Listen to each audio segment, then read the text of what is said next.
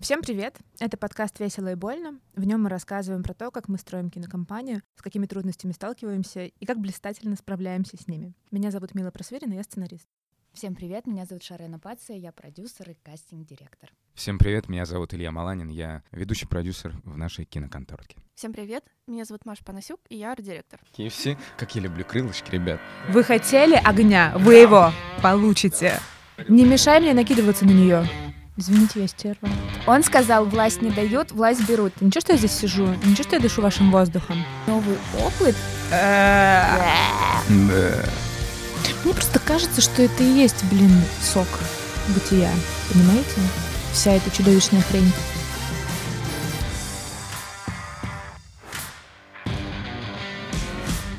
Есть две новости. Спросите... Какие? Какие? Первая новость, что сегодня я впервые в жизни сделала массаж лица. Как будто бы попой. Допустим, у меня не было такого. В смысле, я не сделала, а мне сделали. А, ну такого у меня тоже не было опыта. Илья, даже у меня такого опыта не было. Так. Это удивительно. Именно поэтому я решила с вами поделиться. Это был очень важный экспириенс. А вторая новость, что мы вчера с Шареной посмотрели в кинематографе фильм «Правда», что в переводе на французский «ля верите». «Ля правда». «Ля правда» с Катрин Денёв. С какой новости стоит начать, друзья? Массаж лица Катрин Денёв. Отли... Ну ладно, давай, массаж лица. Отличный выбор. Что произошло? Не далее, как в конце прошлой недели мы с Ильей Маланиным, сидя на производственном собрании... Чтобы вы понимали, Илья сейчас просто встал и начал раздеваться. Так вот, значит, не далее, как в конце прошлой недели мы с Ильей сидели на производственном собрании по одному из проектов, а там очень важные вопросы обсуждались, нужно понимать. И я вдруг в середине встречи начинаю чувствовать, что у меня начинает гореть лицо. Причем гореть не в плане, когда вот как мне стыдно или когда, ну, как по-разному бывает, а просто жжет кожа на лице. Я такая, господи, что же могло произойти? А там человек двадцать сидит, все очень важно, очень серьезно идет. Э, лютый движ несется, как сказал бы Юрий Бардыш в такой ситуации. В какой-то момент я выхожу в туалет, чтобы посмотреть, что у меня там жжет. И понимаю, что у меня, как у младенца, который съел килограмм апельсина, начался как будто бы диатез на всем лице. Я знаю, что это интереснейшая история, но она имеет прямое отношение к тому, зачем мы сегодня здесь собрались. Я поняла, что мне нужно срочно что-то с этим делать, и стала искать врача, который мне может помочь. И вот сегодня я пришла к такой тете, и я говорю, вы мне, пожалуйста, намажьте что-нибудь на лицо, чтобы это закончилось. А она говорит, массаж лица. Я говорю, ну это не похоже на то, что мне может помочь, но в принципе звучит супер. И, значит, тра-та-та, тра-та-та, она делает как бы на половине лица, и она говорит, вы не хотите на себя посмотреть? Я говорю, в принципе нет, но если вы спрашиваете, то, наверное, имеет смысл. Mm-hmm. И она так смотрит на меня странно. Я говорю, у меня что, лицо уехало? Она говорит, нет, приехала. Встречайте. я...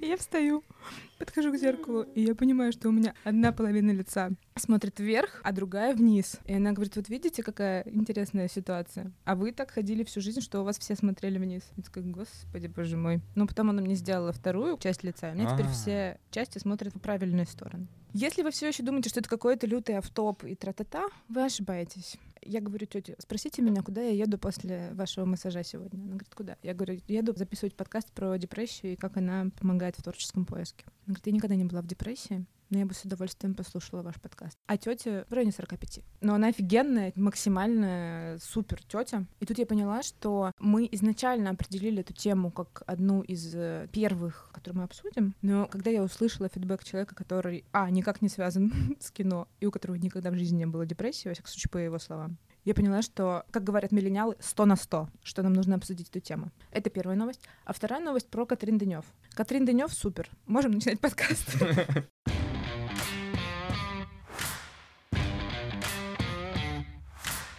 Я бы хотела, чтобы мы как-то очень весело ввалились в тему депрессии, чтобы было точно понятно, какие аспекты будем сегодня обсуждать и в каком ключе. Я бы хотела сначала сказать, что это точно не медицинские аспекты, то есть мы не говорим про клиническую депрессию. К счастью, ни у кого из нас она еще ни разу не была диагностирована. Давайте поговорим про ту депрессию, которая нам помогает работать и одновременно не помогает. В общем, что тут важно понимать? Мы будем сегодня обсуждать особое такое грустное в целом состояние неуверенности, сложного поиска и всего, что с этим связаны именно в контексте написания историй или других творческих задач в принципе. Как ты можешь сам трансформировать ту депрессию, которая тебе мешает, в то состояние, когда депрессия тебе очень помогает работать? Я думаю, что сама по себе депрессия для творческих людей, она... часть их жизни. Спасибо, да. Стопроцентная часть жизни. Я, например, начинаю тебя вспоминать лет в семнадцать, когда у меня не было вообще ни минуты такого состояния. То есть состояние, когда ты полностью подавлен, тебе ничего не хочется, ты ищешь проблемы прежде всего в себе, ты не любишь себя, ненавидишь. Это можно бесконечно перечислять. Вот в семнадцать лет, там, я думаю, лет до восемнадцати, правда, я никогда в жизни не задумался. Это к разговору о тетечке, которая делала массаж.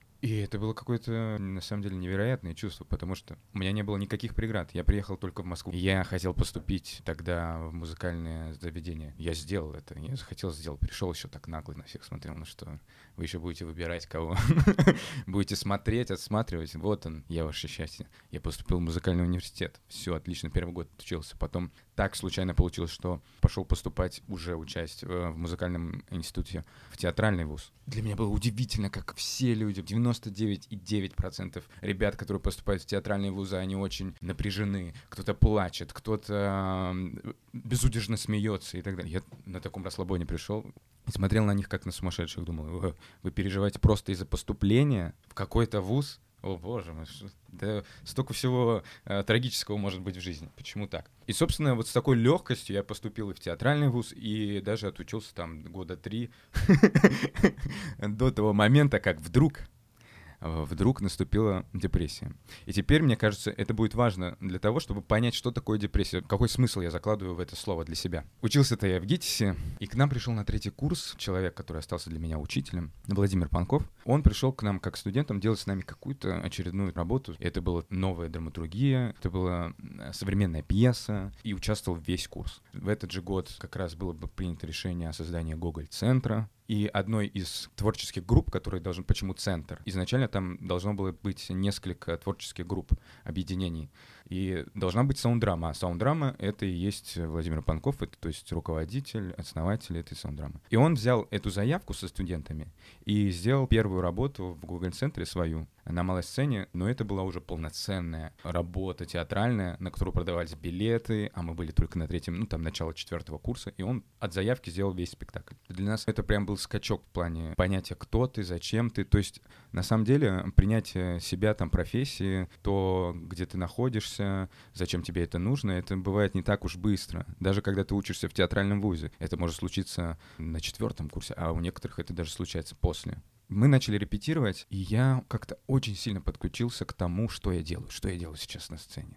А что за профессия актера? А что такое драматургия? Что нужно сделать, чтобы тебя услышали? А что нужно сделать, чтобы на тебя смотрели? А что нужно сделать, чтобы это было интересно? Чем больше вопросов я себе задавал, тем, как ни странно, я не находил больше ответов, ставил себя в такую ситуацию, что я больше начал сомневаться по поводу себя. Неужели я могу заинтересовать кого-то? Неужели мое творчество может заинтересовать кого-то? Я думаю, что вот это и можно будет считать отчетом депрессии. Это не депрессия ни в коем случае, это только какие-то сомнения. Но отчетом почему? Потому что именно сомнения по поводу себя, они начинают порождать первые ступеньки к тому, что потом это может превратиться в какую-то депрессию, которая длится годами. И, собственно, как ни странно, твоя сила, то, что ты набираешь, твой опыт, он и может привести тебя к депрессии. Потому что когда ты ничего не знаешь и совсем свободен от всех рамок, шор, то ты довольно-таки легко себя чувствуешь, и ты можешь сворачивать невероятные горы. После того, как я начал задуматься по поводу себя, взаимоотношения с собой, что такое моя профессия, вот тут и начались первые шаги. Потом, конечно же, следующий шаг к тому, который добавил, увеличил это состояние, и это состояние можно было уже назвать депрессией, когда произошла моя творческая большая работа, я ее специально называю, которую я посмотрел, когда она уже вышла, и я увидел, что это было плохо. И тут мои сомнения, которые до этого не подтверждались никак, потому что все было хорошо, мы получали золотую маску, и то, есть, то есть наоборот. Тут они подкрепились тем, что есть какой-то результат, и он плохой. И вот здесь как раз начинается, мне кажется, самый как бы сложный период, из которого до сих пор я выкарабкиваюсь. Для меня это отчетом депрессии становится тот момент, когда твои сомнения начинают быть подкреплены действительно провалом. действительно тем, что твоя работа не удалась. Даже если ты ее делал, пытался делать максимально хорошо, но не было опыта, не было людей правильных вокруг тебя. Для меня это вот и есть депрессия. Я тут хочу сказать, что мы к этому обязательно вернемся. Я надеюсь, к этому конкретному твоему опыту в выпуске про обратную связь, потому что помимо того, что ты увидел какой-то результат своей деятельности, который тебя не удовлетворил, там же еще была очень мощная внешняя история. Это просто немножко еще относится к теме нашего другого подкаста, как работать с негативной, в том числе, обратной связью, и с суперпозитивной, что тоже бывает на самом деле травмирующе. А что касается нашей основной темы, я еще бы хотела сказать, что мы постоянно говорим слово «депрессия» для того, чтобы обобщить и чтобы каждый раз не разжевывать, что мы имеем в виду состояние безволия, которое ты испытываешь, творческого безволия и витального. Ну, то есть, когда ты просто не можешь ничего. И тебе кажется, что по-другому уже просто не бывает никогда. Вот это мы называем, собственно, депрессией. Я надеюсь, что мы здесь расскажем сегодня немало историй, которые подтвердят, что это абсолютно необходимый опыт, в который нужно время от времени погружаться, и что это одна из составных частей. Когда я стала к этому так относиться, я не могу сказать, что мне стало как-то сильно легче. Я думаю, что это по градусу со временем только увеличиваются эти переживания. Но, тем не менее, ты уже готов, ну, ты как, я не знаю, как спортсмен, наверное, когда ты вот понимаешь, что ты долго не тренил, и сейчас тебе будет очень больно, но в целом ты понимаешь, что за горизонтом, и ты туда спокойно следуешь.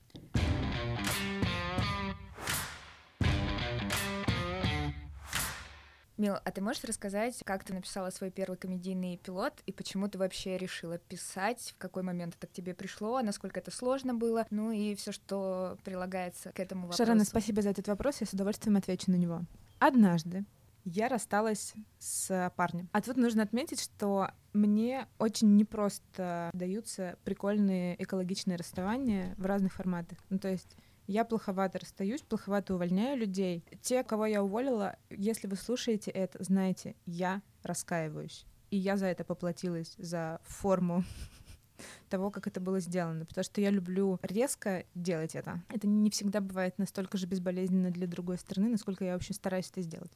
И я подумала, как здорово было бы написать историю, где люди такие же, как мы, но у которых все супер. Ну, не в плане, что у них все время все супер, потому что мы понимаем, что если никому не будет больно, если не будет конфликта, тра-та-та, то это никогда в жизни никто не будет смотреть. Нет, у них там все будет сложно, но во всяком случае возможно. И вот так появился этот пилот, собственно. То есть я подумала, что вот сейчас я сяду и заполню двадцать четыре страницы текста отношениями людей, которые, как мы с тем парнем. И, собственно, так это и получилось. Для меня интересно, ну, смотри, ты захотела написать, что было, движущие силы мы уже поняли, почему ты это хотела написать. В принципе, у тебя была идея, но как ты себя заставила сесть? Открыть вордовский файл. Открыть вордовский файл, напечатать первое слово и не забросить это через час, через два или даже через неделю. Угу. Очень клевый вопрос. Это абсолютно от обратного. Это не желание дать миру что-то новое или... как-то реализоваться или там еще что-то такое сделать. А это просто... В моем случае это было так. Поскольку до этого я несколько лет работала кастинг-директором, то так или иначе я читала огромное количество разных сценариев. И очень часто это было семь-восемь в лучшем случае, а вообще-то, ну, очень не очень. Мы частично в пилоте рассказывали, но мы рассказывали про, так скажем, лучшие или самые интересные, или самые запоминающиеся опыты. Помимо этого, есть еще огромное количество работы. Ну, то есть у меня там было лето, когда я собрала три или четыре проекта друг за другом. И я не могла глядеть на эти тексты в принципе. Ну, то есть это было невыносимо. Тут еще нужно понимать, что в последние четыре-пять лет очень сильно возросло качество текстов, очень сильно вырос стиль диалога, вот как-то в общем по палате. А тогда было гораздо тяжелее. И я попала в ситуацию, когда мне нужно было зарабатывать деньги, но я отказывалась все время, то есть я подряд отказалась от трех или четырех проектов, просто потому что я не понимала, куда мне искать этих людей, бедных актеров, чтобы вот они вот это играли. При этом нужно понимать, что это не были какие-то совсем трэш-проекты, ну, какие-то совсем дно. Нет, это были, ну, такие сериалы для больших каналов. Как сейчас абстрактно сказать, чтобы никого не обидеть? Хотя давайте как бы обижать. Для России один? Нет, как раз. Это было лучше, чем для России один, но все равно очень плохо. Я подумала, окей, ну раз я отказываюсь, ну мне же нужно что-то дальше делать каким-то образом. Может быть, мне попробовать сесть и написать что-то, что можно было бы читать. То есть импульс был вот такой, что просто попробовать написать что-то, что будет не так плохо, вот как то, что мне приходилось читать, там, не знаю, годы, годы Так. Года подряд. И это наложилось на расставание, правильно я понимаю? Да, есть... безусловно. И это очень важно. Знаешь, есть отдельная тема про то, что писать из травмы, не писать из травмы, но это более глубокая такая штука. Я думаю, что мы это обсудим когда-нибудь там через пять, например, выпусков, потому что это просто отдельная территория для обсуждения и для обмена опытом. Но вообще, почему я стала с этого рассказывать и почему это в контексте нашей сегодняшней темы? Потому что я, находясь в чернейшем состоянии личном, потому что, ну там, ну вы знаете, как это работает, типа ты расстаешься, и у тебя начинает все валиться по всем фронтам, и у тебя начинаются тотальные сомнения вообще в области того, кто ты, зачем ты здесь и почему все так, и кто и все что эти тебе люди, мешает, и кто все эти люди, и где мои деньги, ну как бы. И находясь в таком очень темном состоянии, помраченном, пограничном, я писала очень светлую комедию, веселенькую и такую хихик. И сейчас уже там назад оглядываясь, а это было четыре, может быть, три или четыре года назад, я понимаю, что оно по-другому не могло произойти. То есть тебе нужно, в общем, тоже на парадоксе работать в этом смысле. Поэтому сейчас, когда мы вот более-менее ровно сели писать новую историю, это триллер, то есть ты должен как бы балансировать, потому что триллер — это зона про страх и про темную сторону, в принципе, ты ее можешь клево рассказывать в тот момент, когда ты в ней не находишься. И вот это какое-то такое тоже было важное понимание.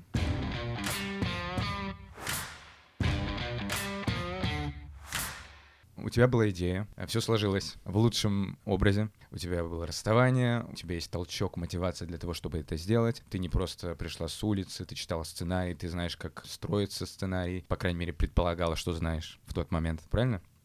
Ну, я ничего не знала о структуре, но знание, что я ничего не знаю и не понимаю, то есть я понимала только примерно в целом, как раскидать диалог. И поэтому все мои первые тексты, они были абсолютно... Люди бесконечно ходят, очень весело общаются друг с другом, но по большому счету ничего не происходит. У меня не было чувства, что я знаю и понимаю... Ну, справедливости ради нужно сказать, что у меня сейчас этого чувства нет, угу. И это абсолютно окей. Ну, то есть тотально. И когда я собирала кастинги и приходила, у меня тоже не было чувства, что я знаю, как это делать. Но я все равно это делала. И это очень важно. Если вы сомневаетесь в чем-то, пожалуйста, не думайте, что это не окей. Это абсолютно окей, и пусть это с вами остается.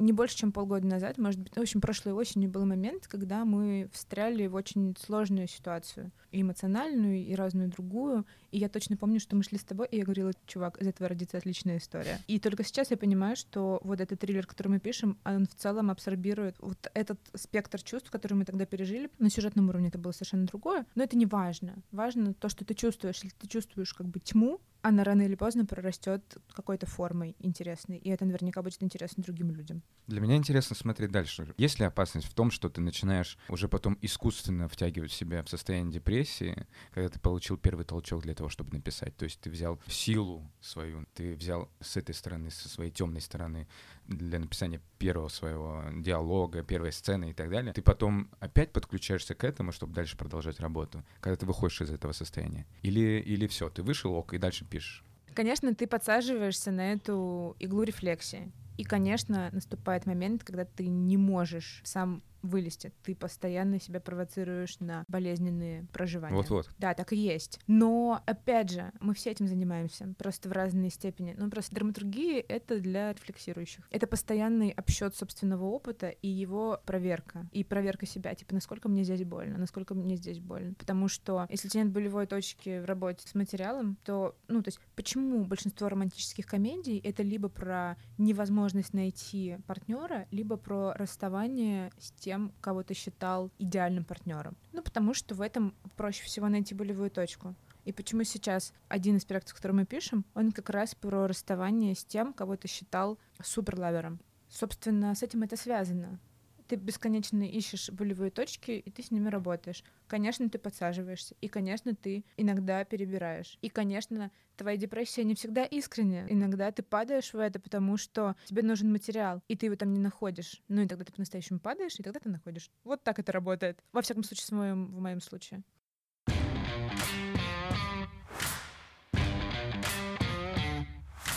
Вот ты рассказала про то, что можно оттолкнуться от какого-то своего состояния для того, чтобы написать свой первый текст. Но будет ли это работать как прием вообще для любого человека? То есть сейчас кто-то нас послушал, подумает, так, у меня вчера случилась трагедия, значит, сегодня вечерком налью себе бокальчик вина и напишу свой первый текст. Я так давно к этому шел, и сейчас вот триггер случился. Все, все готово, все инструменты у меня есть. Получится ли это у каждого? То есть это, ты думаешь, это работает для всех или сможет работать для всех? Тут есть такой момент. Ну, давайте немножко про сплетни. Давай. Наконец-то. Давайте ты наш потише. Мало ли кто услышит.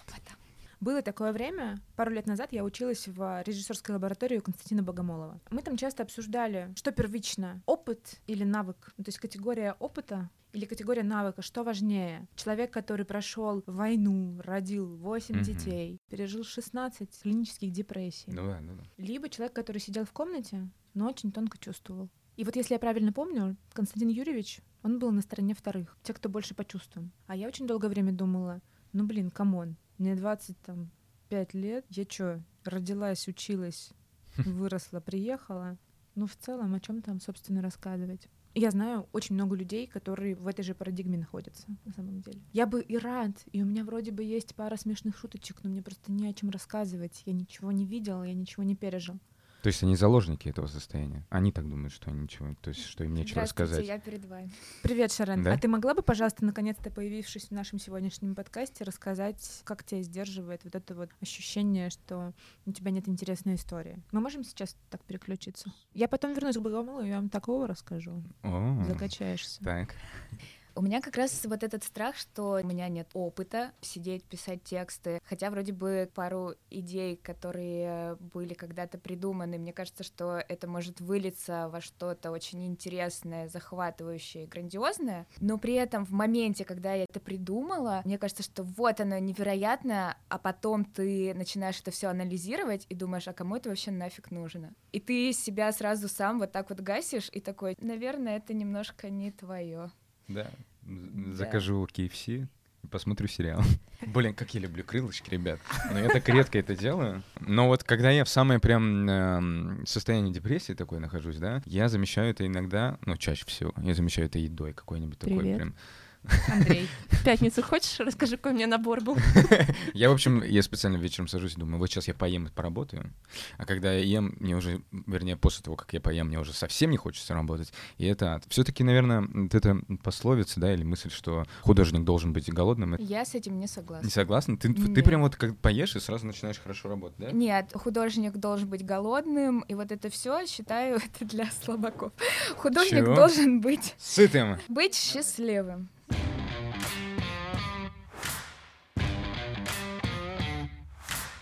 В общем, самая главная проблема, что ты всегда ставишь себе какие-то рамки, сам себе определяешь какие-то роли, которых ты достоин, и выйти за грань, самому себе признаться, что ты можешь что-то больше, лично мне становится очень сложно. И для меня это всегда такая супер борьба сама с собой, что когда что-то получается, там, комментируя текст, тебе говорят, о, прикольная идея, ты думаешь, да, ты же можешь постараться и сделать это еще лучше, и потом ты начинаешь это анализировать, и ты думаешь, ну, это просто разовая акция была, спасибо, вот у меня тут получилось, я что-то вбросила, наверное, дальше все посижу, посмотрю со стороны. У меня как бы в голове есть какая-то своя система, структура, как бы я писала тексты, но подойти к самому моменту, открыть вордовский файл, это какой-то супер невероятный страх, как будто бы я еще не совсем этого достойна, чтобы дать миру какую-то свою историю, придуманную. Ой, это очень круто, это очень распространено, по крайней мере, ну, для меня. Насколько ты достоин вообще заниматься этим? У меня так не только со сценариями, не только с продюсированием, не только с режиссурой, не только с, с актерским мастерством. Этот Но вопрос... и с лепкой. И, да, и лепка — это самое главное, что меня раздражает. Я каждый раз действительно себе задаю вопрос, и он меня мучает, и не дает мне работать, в конце концов. Достоин ли я, чтобы начать это делать? А смогу ли я что-то хорошее сделать? Но это будет опять очередное что-то. А будут ли у меня какие-то свежие мысли, свежий взгляд на эту историю. Воу, и это бесконечное количество вопросов, оно просто стопит тебя. Интересно будет сегодня порассуждать, как перейти этот барьер, что должно быть. Может быть, дать кому-то обязательство, да, что вот это я все-таки сделаю. Может быть, дать кому-то обещание, как с тем, чтобы бросить курить. Типа, я через месяц бросаю курить. И также сказать, все, через две недели я должен сдать материал. И ты как бы тем, что ты для себя уже построил какие-то рамки для того, чтобы обязательно это сделать, может быть, такой способ подходит. Я не знаю, хотелось бы у вас спросить. Мы сегодня с тобой как раз обсуждали, что тебя это дисциплинирует, да, структурирует. Ты мне пообещал сдать текст через две недели. Конечно, это не означает, что ты мне его сдашь завтра, да, но тем не менее. Но для, для меня это страх не сдать вовремя стало теперь. На самом деле очень круто. Когда я училась в киношколе «Индустрия», там нам к какому-то определенному времени нужно было придумать три истории, желательно разножанровые, написать синопсис, сделать презентацию. И тебя сначала это немножечко раздражает, откуда взять вот эти все идеи. А потом ты накидываешь примерно семь идей, и ты понимаешь, что из этих семи одна «Вау, супер!», с этим можно работать. И тебе кажется, что вот, я нашел этот самый ключ, я знаю механизм, как из себя вот это вот придумывать истории, что ты накидываешь, накидываешь, и одно из десяти все равно будет супер круто. Проходит неделя, и ты такой, и что делать дальше? Как это писать? С кем это писать? За что вообще хвататься? Где брать материал для того, чтобы быть максимально достоверным в своей истории? Поэтому сейчас для меня какой-то внутренний э, сам с собой договор, что хотя бы к марту-апрелю... Ты это говоришь, как будто бы ты уже заранее очень виновата перед человечеством, что ты этим занимаешься. Меня бесит, это моя это главная проблема, офигенно, что я, в принципе, постоянно себя за что-то виню, потому что я не умею перекладывать ответственность на других, и я, наоборот, беру на себя больше ответственности, чем мне нужно, и мне кажется, что вот я такой честный, хороший человечек, лучше пусть там на меня обрушатся эти камни и горы, чем я буду кого-то подставлять. Это всратое белое пальто называется. Ты сейчас говоришь, я настолько хороший, я настолько хороший человек, я настолько хороший человечек, что я слишком хороша, чтобы писать ваши тупые, плохие истории. Вот что ты сейчас на самом деле говоришь. Так, вы ответь. Хотели огня. Раунд! Его получите. Давай. Шарена? Нет, просто у меня в голове есть такая штука, что есть люди, которые делают это лучше меня, поэтому они это и делают. Но я хочу быть человеком достойным, писать истории и быть точно на таком же уровне, как... Что тебе нужно, чтобы себя почувствовать таким человеком достойным? Чтобы к тебе волшебник на голубом вертолете прилетел и сказал... Сообщение для Шарены Пацая. Внимание! Город просыпается, мафия засыпает, Шарена теперь может взяться за перо и написать свою сраную романтическую комедию. Да так нет, ты хочешь, чтобы было? Я думаю, что там такой же страх, то, о чем я говорил. Не когда мешай ты... мне накидываться на нее. Нет, подожди. Мне кажется, то, о чем я говорил как раз. Э, момент, что ты напишешь, и это будет говно. В этот момент так ты разочаруешься. Отлично, сядь и напиши говно. Ну, в плане. Мы тут все этим занимаемся. Понятно, что первые двадцать твоих драфтов будут говно. Супер. Имей силу сесть и написать их. Все.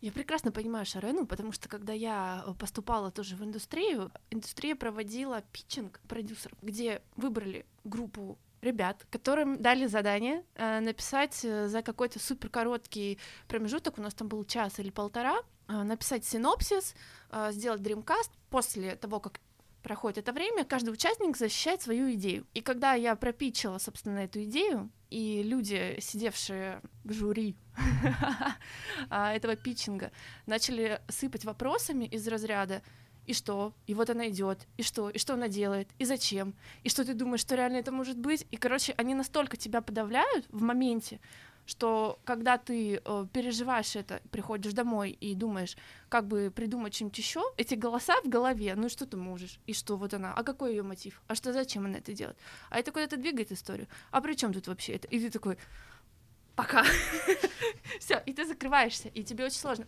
Когда у меня были очень тяжелые времена, именно психологические, когда я находилась в больной обстановке и э, являлась, ну, как сказать, жертвой, это, наверное, слишком громкое слово. Домашнего насилия? Шутка. Почти.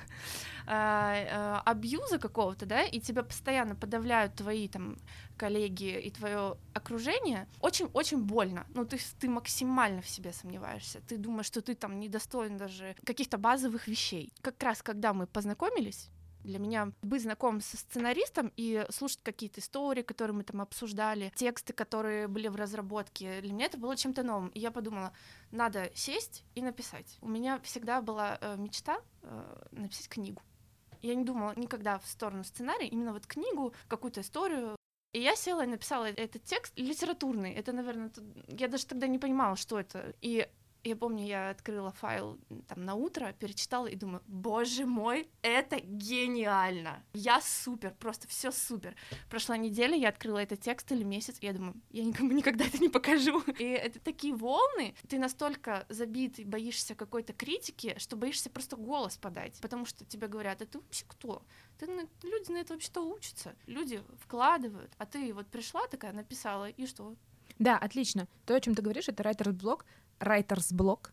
Это тема нашего следующего, следующего, следующего выпуска. Да, Мария, тут э, я хотела бы отметить, что ты была в идеальном состоянии, когда мы встретились, чтобы втянуть тебя в секту, что мы с тобой сделали, собственно. А теперь представь ситуацию, когда ты не просто написала текст, а когда ты написала текст, пришел дядя-продюсер, сказал, все, мы это делаем, вот деньги, все клево, мы ждем новый драфт. И ты садишься, и ты понимаешь, что это полное днище, что этого не может быть никогда, что эта история не то, что недостойна того, чтобы там быть показанной, рассказанной людям, а что ты, в принципе, просто отрежь себе руки, ляг лицом к стенке и лежи всю свою оставшуюся жизнь. Вот это то, с чем мы имеем дело каждый день. Ну, по сути, да, так это и бывает. И этих людей, умников, которые всегда готовы задать тебе самые классные вопросы, по самые книжке. Острые, по книжке, не по, неважно. Мало ли талантливых людей на земле, которые готовы сказать тебе, что ты говно. Их всегда будет в достатке, и слава богу, это игра. Это такая игра, и это классно, что это вот так все двигается. Просто когда тебе это говорят не просто какой-то Вася Пупкин с соседнего двора, а когда говорят люди, которые выпустили там уже несколько суперкассовых каких-то крутых фильмов, на которые все молятся, ты невольно веришь. Ну, конечно. Ты думаешь... Но всегда в этот момент еще нужно помнить, что до суперкассовых фильмов у них были и суперпровалы. Но в моменте ты не считываешь, что человек, который сейчас сидит с умным видом, откинувшись на стул, и спрашивает тебя, крошка, а что ты там хотела нам рассказать, поделись-ка. И ты понимаешь, что они набрали это буквально, там, может быть, последние два-три года назад. Но, тем не менее, ты смотришь на людей, которые, типа, невероятно успешные сейчас в моменте, но очень сложно вспомнить, что они тоже когда-то начинали. И они тоже это не особо фильтруют, когда они разговаривают с какими-то молодыми начинающими людьми в кинематографе, неважно какой профессии. Когда после этого питчинга я возвращалась домой, я, как сейчас помню, просто перед глазами эта сцена, я стою на кассе в магазине «Магнолия», пробиваю какую-то там, какой-то тортик, не знаю, что... И мне приходит письмо на почту. Мария, спасибо вам за проявленную инициативу и интерес к нашей Горите киношколе. Но, к сожалению, не в этом году. Но мы ждем вас на всех наших мероприятиях. Будем рады вас видеть. Платите думаешь, нам деньги. И, и ты думаешь, ну да, я точно, наверное, не туда просто. Тут еще важно, что на самом деле я только недавно поняла, что истинный навык питчить — это не только умение рассказать интересно в сжатой форме историю, которая очаровывает твоего слушателя, но это еще и умение выслушать обратную связь и идти дальше с этой историей. Вот что mm-hmm. на самом деле является навыком питчинга.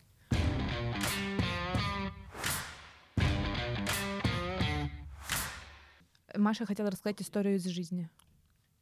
Маш! Есть ли история из жизни, которую нам бы сегодня важно было узнать? Я хотела бы зайти вообще издалека, очень издалека. Когда я жила еще в Хабаровске, у меня была подруга очень экспрессивная, которая фонтанировала энергией. Мы с ней очень тесно общались, притянулись, так как я была такая всегда тихая, спокойная девочка, она была очень энергичная. В какой-то момент мы дали себе обещание, что во что бы то ни стало, мы такие классные, и мы должны сделать для этого мира что-то значимое. Вся жизнь должна пойти на то, чтобы сделать что-то значимое. И для нас mm. это было в парадигме работы. И кажется, что в этот момент началась моя депрессия. Да, да, да, потому да, да. что я решила, что я такая классная. Вообще этот город меня жмет. Мне надо срочно переезжать в Москву. У меня в Москве живет сестра, я приехала к ней летом в гости, походила, погуляла, тут поняла, что этот город меня безумно вдохновляет, я хочу тут жить. И переехала, перевелась в институт, и у меня был суперплан. Я приезжаю, первую там неделю даю себя обустроиться, все дела, потом беру телефон, говорю, алло, здравствуйте. Федор Сергеевич? Ну, почти. Это Мария. Я грезила в те времена о телевидении, я всегда хотела работать на телевидении, я думала, что я приеду, позвоню на Т Н Т, скажу, здравствуйте, я Мария Панасюк, я в Москве, я приехала. Они скажут, так приходите в понедельник, двенадцать ноль ноль, ждем вас. Мария, ты звезда моего сердца.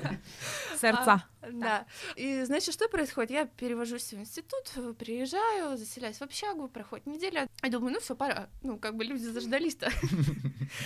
Звоню, нашла я номер там какой-то в интернете ресепшн, я говорю, здравствуйте, такая-то, такая-то, я очень сильно хочу у вас работать, готова там пойти на базовое какое-то время, даже стажером. На что мне говорят, спасибо, мы стажеров не берем, и кладут трубку. И я такая сижу, думаю, а что делать-то?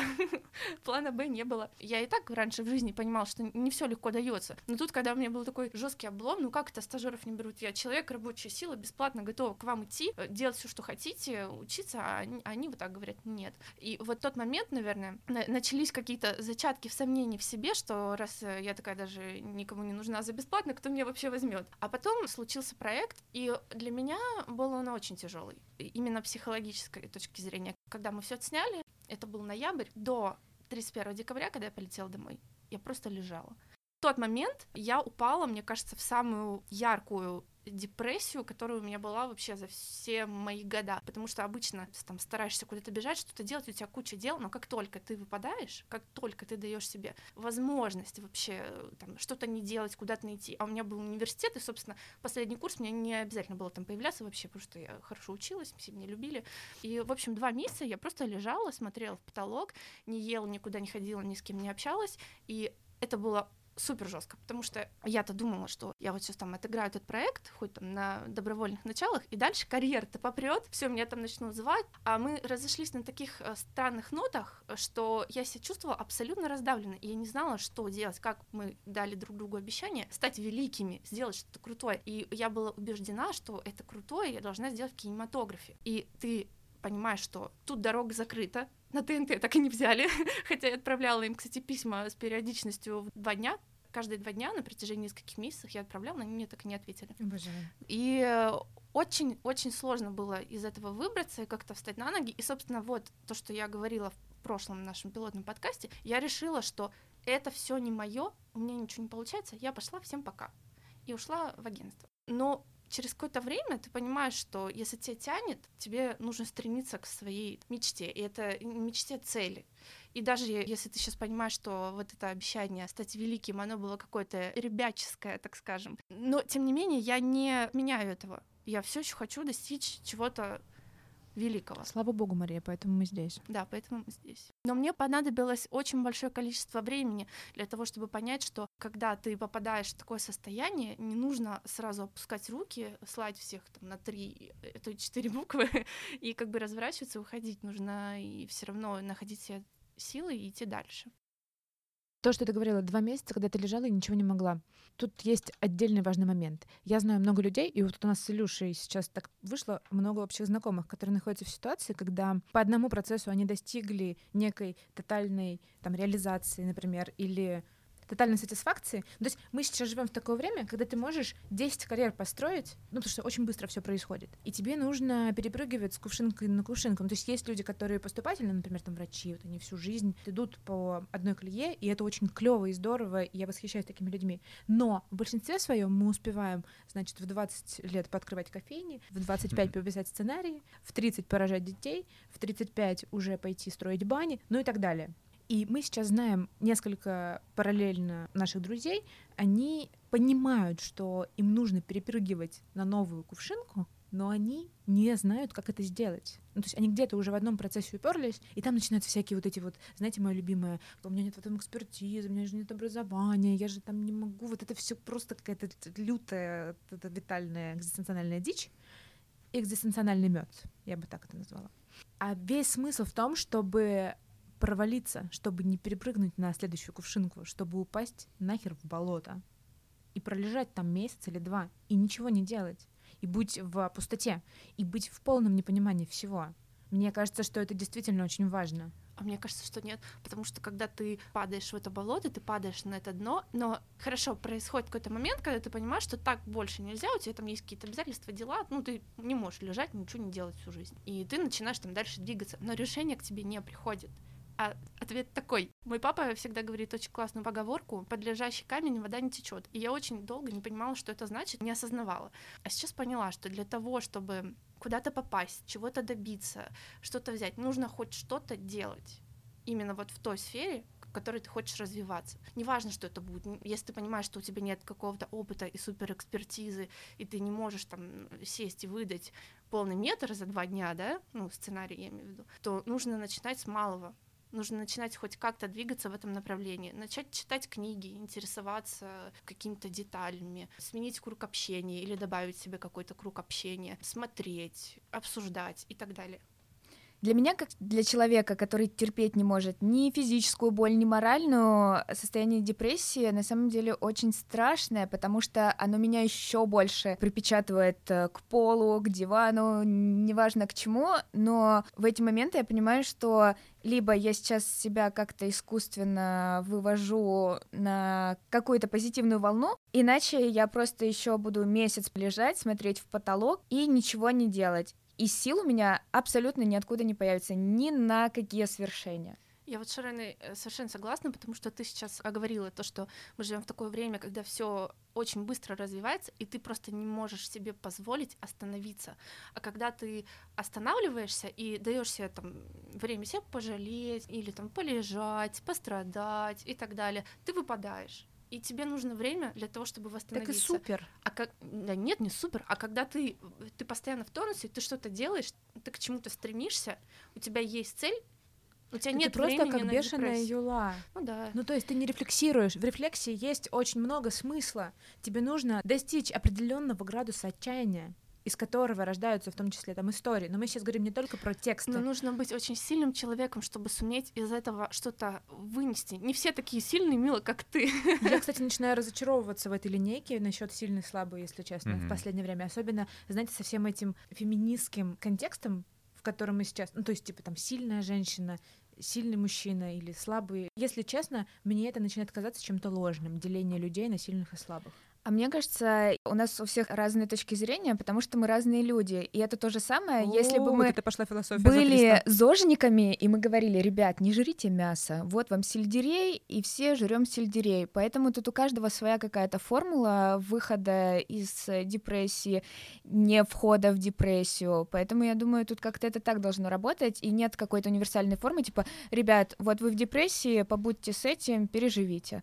Как бы побудьте с этим, переживите, но найдите какую-то свою формулу существования в этом.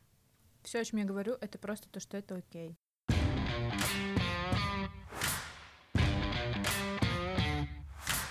Я хотела в этом выпуске рассказать про некоторый волнующий опыт, к которому я вас всех готовила, когда мы обсуждали этот выпуск.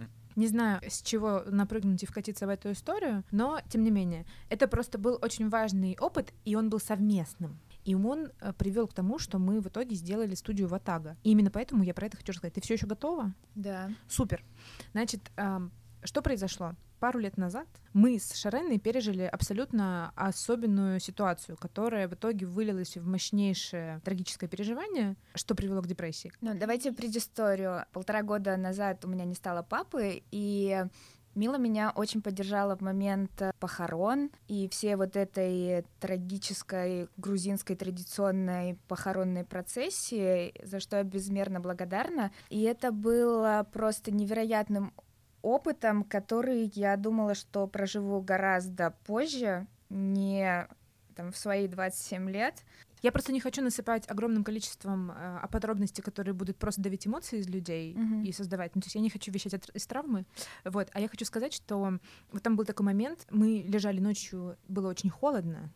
Это была особенная совершенно штука. В общем, мы лежали, и это было такое полу-полу пограничное состояние, потому что мы там уже очень долго к этому времени находились и очень много уже пережили. И вот вдруг в какой-то момент я стала говорить: Шарена, мы стоим на сцене кинотеатра «Октябрь», и весь он заполнен людьми, и весь балкон, и в проходах сидят люди, и все они ждут нашего фильма.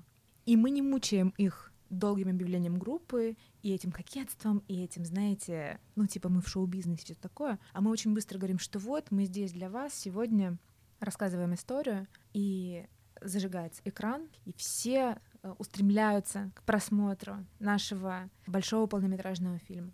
И я помню, я на самом деле рассказывала это как какую-то сказочку, как рассказывают, чтобы детей усыпить, знаете, ну то есть это была такая какая-то штука. Но это стало в итоге декларацией, это стало в итоге каким-то взаимным обещанием, которое в итоге привело нас к тому, чтобы сделать свою компанию и собраться здесь, начать этот лютый движ. в общем и целом весь этот выпуск и весь этот разговор, надеюсь, содержательный, интересный, был про то, что глубокий, негативный опыт любой, грустный, печальный, трагический, агрессивный, обсессивный, абьюзивный, является необходимым этапом в любом творческом процессе, не только в написании истории, не только в делании кинематографа, а в чем угодно. Если вам сейчас грустно, никак и невозможно, я просто знаю, что люди очень часто в таком состоянии включают подкаст, потому что у тебя уже нет сил делать что-то другое. Дружочек, если ты сейчас в таком состоянии, знай, из этого может получиться отличная история. Пожалуйста, помните об этом. Я надеюсь, что это звучит не как-то поучительно. Мы тут все голожопые философы и, собственно, этим живы. Спасибо большое всем, кто нашел сегодня возможность присоединиться к нашему разговору. Пожалуйста, как это теперь сказать, что нам нужны их оценки? Ребят, мы хотим стать доступными для всех, поэтому вы можете нам помочь. Не забывайте ставить нам лайки, комментировать и просто наслаждаться нашими выпусками. Да, супер, отлично. Спасибо всем большое. До встречи в новом выпуске.